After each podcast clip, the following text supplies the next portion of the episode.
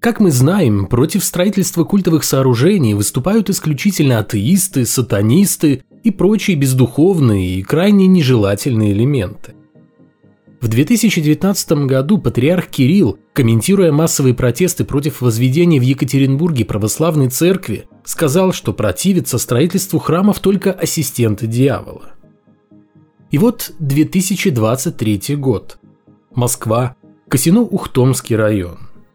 Прямо сейчас там зарождается новый протест против духовной стройки. Однако на сей раз люди выступают не против строительства православного храма, а мечети. И выступают не атеисты, а православные верующие. Началось все со слуха о том, что на берегу местного святого озера, где уже стоит православный храм, собираются строить мусульманский центр с мечетью на 60 тысяч человек и медресе. И поскольку никому из верноподданных Христа соседство с последователями пророка Мухаммеда душу не греет, то прихожане православного храма вышли на несогласованный митинг. Старухи шамкали беззубыми ртами что-то о центре православного паломничества, в котором нет места представителям магометанской веры, а более молодое поколение с тревогой взирало на скучный серый забор – отгородивший от любопытных глаз второго по счету бога избранного народа место загадочного строительства, мысленно представляя сотни, а может быть даже тысячи поднятых вверх пятых точек мусульман, собравшихся вместе по случаю какого-нибудь Курбан-Байрама. Впрочем, митинг, он же неформальный крестный ход, закончился так же внезапно, как и начался – Оперативно прибывшие на место сотрудники полиции пригрозили участникам пикета уголовной ответственностью. Да уж, о страданиях за веру нынешние верующие определенно предпочитают читать в книгах и слышать из проповеди батюшек. Но как бы там ни было, слух о строительстве мечети все еще остается не более чем слухом. Пока православные собирают подписи против мусульманской стройки, появилась информация о том, что в районе Святого озера появится не мечеть, а транспортно-пересадочный узел. Но такое соседство тоже едва ли устроит православную общественность. В общем, не знаю, как там насчет ассистентов дьявола, которые, по словам Гундяева, спят и видят, как бы воспрепятствовать строительству очередной торгово-духовной точки по продаже магических услуг, маскирующейся под Дом Божий, но подопечным Владимира Михайловича, прежде чем критиковать других, впору посмотреть на себя – Главное, чтобы не оказалось так, что громкие обвинения в нетерпимости и ненависти, относящиеся к проклятым безбожникам, не обратились против самих же православных. В марте 2022 года парламент Испании учредил комиссию для расследования случаев сексуального насилия над детьми со стороны служителей культа. Решение парламента стало реакцией на журналистское расследование, озвучившее страшную цифру в 1200 жертв педофилов в сутанах. Теперь, спустя год, комиссия огласила промежуточные итоги. Расследование должно завершиться до конца этого года. Удалось собрать показания 445 жертв насильников от Бога. И эта цифра растет с каждым месяцем. Параллельно с этим католическая церковь Испании заказала у мадридской юридической фирмы комплексное расследование, хотя ранее религиозная организация категорически отвергала любые обвинения в свой адрес. Аналогичные правительственные расследования ранее были предприняты в Австралии, Ирландии, Франции и Португалии. В Австралии выяснили, что за минувшие 30 лет 7% всех католических служителей культа так или иначе были замешаны в случаях растления детей. В Ирландии выведение на чистую воду церковных педофилов значительно подорвало позиции религиозной организации. Во Франции выяснили, что с середины прошлого века жертвами сексуального насилия со стороны священников стали 330 тысяч детей. 330 тысяч. Я не ошибся, а вы не ослышались. В свою очередь, в Португалии насчитали почти 5 тысяч пострадавших от действий служителей культа. И как справедливо отмечают эксперты, это больше похоже лишь на вершину айсберга, чем на сам айсберг. Бравые похождения педофилов в сутанах стали причиной настоящего разгрома диоцеза Санта-Роза в США. Католическая епархия подумывает объявить о банкротстве после того, как на свет Божий всплыли шокирующие подробности преступлений священников. В 2019 году власти Калифорнии объявили о начале трехгодичного периода подачи исков, связанных с сексуальным насилием со стороны священников. Ранее это было невозможно сделать из-за существующих сроков давности преступлений подобного рода. Но на варе, как известно, шапка горит. А на архиепископе Лос-Анджелеса, который решил оспорить решение законодательного органа Калифорнии в суде, горит, похоже, не только шапка, но и все остальные элементы одежды. Суд служитель культа проиграл, и когда в конце 2022 года заканчивался прием исков, заявил, ситуация такова, что епархия, скорее всего, не переживет этот удар. Ибо архиепископ прекрасно знал, что его подопечные порядком наследили в прошлом.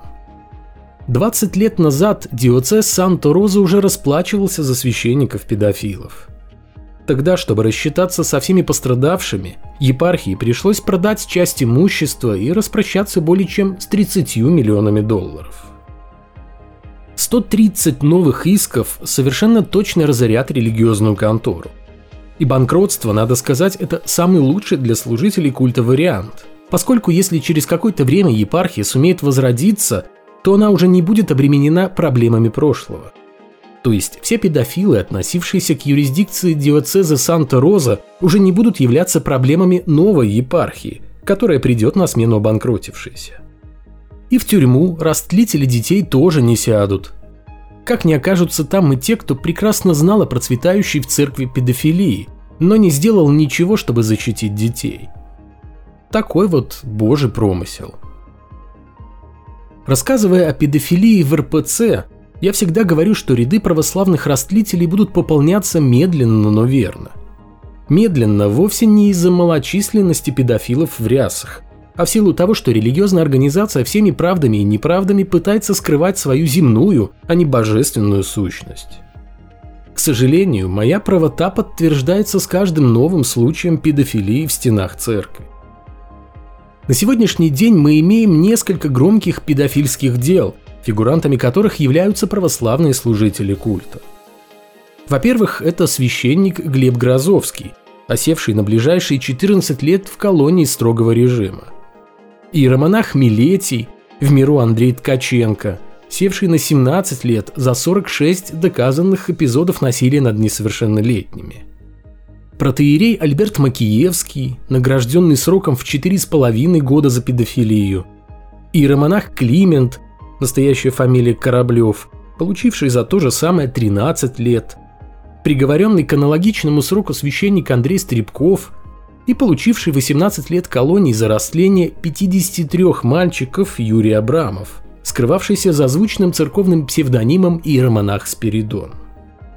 Во-вторых, попавшиеся на том же самом, осужденные, но к настоящему времени уже расставшиеся с жизнью протеерей Андрей Киселев и иеромонах Никон, он же Сергей Харьков. Одно только перечисление всех членов дружной компании православных любителей детства занимает немало времени. И этот без того длинный список вскоре может пополниться еще одним высокодуховным именем. 35-летнего настоятеля храма в Омске подозревают в растлении ребенка. В феврале этого года 12-летний мальчик зашел к священнику Николаю Бабури домой – после чего оба должны были отправиться в храм, где ребенок служил алтарником. Однако служитель культа начал приставать, совершать некие развратные действия, которые не очень приветствуют ни уголовный кодекс, ни Библия. Мать пятиклассника написала заявление в полицию, и теперь правоохранителям предстоит разобраться в перипетиях этого непростого дела. Сейчас Николай Бабура находится под стражей, а следствие установило, что его встречи с 12-летним алтарником носили систематический характер. С разрешения матери мальчик даже оставался у священника ночевать, поскольку рано утром им нужно было идти на службу. Ну в самом деле, это же священник, ну что может произойти? При этом Бабура, как выяснилось, являлся частым гостем в учебных заведениях города. Только в конце января он проводил встречу с учащимися одной из школ – котором рассказывал о смысле таких праздников, как Рождество и Крещение. Разумеется, необходимо дождаться окончания расследования и вердикта суда. Но думаю, священнику Бабуре уже сейчас стоит задуматься над тем, чтобы переквалифицироваться со школьников на постояльцев местных столь отдаленных. Нет, я имею в виду, конечно же, то, кому в ближайшем будущем служитель культа будет читать свои высокодуховные проповеди. Мы тут с вами уже много выпусков пытаемся отыскать хотя бы одного атеиста, который устроил бы верующим какую-нибудь гадость во славу отсутствия Бога. Однако пока что лишь сами верующие ставят друг другу палки в колеса. Преследуют за религиозные взгляды, оскверняют и даже уничтожают храмы, похищают и убивают. Атеисты находятся в стороне от этих, надо думать, весьма богоугодных процессов, раз Всевышний никак не вмешивается в разборки своих творений. Вот и сегодня безбожники оказались неудел.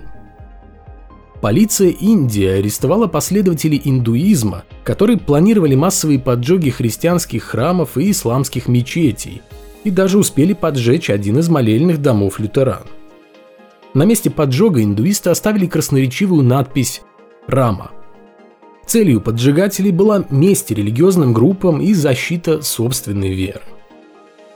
В Нигерии вооруженные исламисты напали на христианские деревни, убив несколько десятков человек. Сотрудники католической епархии в спешке покинули страну, где христианам в ближайшее время, похоже, ловить нечего, поскольку на прошедших 25 февраля президентских выборах победу одержал мусульманин. А в Судане христианский священник был арестован за проповедь среди мусульман.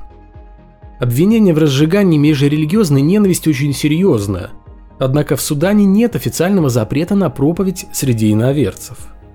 Поводом для ареста стала служба священника под открытым небом, на которую пожаловались местные мусульмане, обеспокоенные тем, что служитель культа толкает их детей к отказу от ислама в пользу христианства. Но знаете что? Этот выпуск поистине исторический, потому что я наконец-то нашел случай, когда все-таки атеисты. Не верующие, а атеисты – Правда, для этого пришлось углубиться в прошлое аж на 30 лет. В августе 1992 года Вологда принимала международную конференцию, посвященную 600-летию со дня смерти двух святых православной церкви – Сергия Радонежского и Дмитрия Прилуцкого. Мероприятие состоялось в Спасо-Прилуцком монастыре, но едва не было сорвано после телефонного звонка в милицию. Неизвестный мужчина, представившийся членом некой организации атеистов, это буквально название этой организации, сообщил, что под монастырем заложена бомба, и участники конференции взлетят на воздух, прямиком к своему богу. Милиция проверила духовную обитель, бомбу не нашла и принялась уже за поиски горе-террориста. Впрочем, даже если изрядно попотеть правоохранителей и поволноваться служителей культа и в самом деле заставил кто-то, кто считал или называл себя атеистом, то совершил он, несомненно, плохой поступок, тяжесть которого может облегчить разве что то обстоятельство, что никто не пострадал и никакой бомбы не существовало. То есть перед человеком не стояла задача причинить кому-то реальный вред, а лишь слегка подпортить праздник представителям РПЦ. В действительности же ни мотивы закладчика бомбы во имя атеизма, ни личность самого закладчика неизвестны. Так что это мог быть кто угодно, в том числе и человек, гораздо близкий к идеям религиозным, нежели к атеистическим. На что недвусмысленно намекает хотя бы то, что он действовал от имени организации, которой никогда не существовало, и придумал для нее такое название, какое не пришло бы в голову ни одному безбожнику. Так что до той бесовщины, какую творят верующие сегодня и творили раньше, предполагаемому атеисту из Вологды очень далеко. И раз уж мы перенеслись на 30 лет назад, то предлагаю немного задержаться в той достаточно интересной эпохе. К 1992 году имя писателя Салмана Ружди давно было на слуху у всего мира – После того, как в 1989 году иранский аятолла Хамейни призвал к убийству писателя за его вышедший годом ранее роман «Сатанинские стихи», Ружди стал символом жертвы исламской агрессии, не терпящей никакого инакомыслия к религии Мухаммеда. В условиях объявленной на него охоты во славу Аллаха, взятый под круглосуточную охрану британским правительством Ружди предпочел затаиться – что было вполне оправдано на фоне новости о том, что не сумев дотянуться до самого Ружди, В Египте арестовали и осудили за оскорбление религии писателя Аллаха Хамеда. Сегодня о самом писателе почти невозможно найти какую-либо информацию. Известно лишь, что в декабре 1991 года Хамед был приговорен к 8 годам тюрьмы и штрафу в 2500 египетских фунтов. Аналогичный срок получил продавец книг и издатель. Верховный суд государственной безопасности посчитал, что книга Хамеда несет угрозу национальному единству и социальному миру, а всех, кто занимался ее изданием и продажей, распространителями вредной информации. Имя Аллы Хамеда было практически неизвестно за пределами Египта, хотя в своей стране он был достаточно известным писателем. Он был арестован 12 марта 90 года по доносу Исламской исследовательской академии, озаботившийся тем, что в изданном в 1988 году романе Хамеда «Дистанция в сознании» содержались оскорбительные суждения о религии в целом и об исламе в частности. А в июне того же 92 -го года в Каире был убит другой писатель, 47-летний Фарак Фода. Когда мужчина садился в автомобиль, мимо него проехал мотоцикл с двумя людьми. Один из них выпустил в писателя несколько автоматных очередей – Одного из убийц поймали по горячим следам. Им оказался 25-летний торговец рыбой, член подпольной исламистской группировки «Джихад». Он признался, что планировал убийство Фоды в течение пяти месяцев. За что? За призывы отделения религии от государства и критику исламского фундаментализма. В одной из статей, вышедших незадолго до смерти Фоды, тот утверждал, что лидеры фундаменталистов в Тунисе – устраивают оргии с женщинами прямо на молитвенных ковриках. А в подтверждение своих слов готов был предоставить видеозаписи плотских утех духовных авторитетов. Не успел. На фоне таких новостей настоящей издевкой была статья российской газеты с заголовком «Ислам всегда был религией терпимой».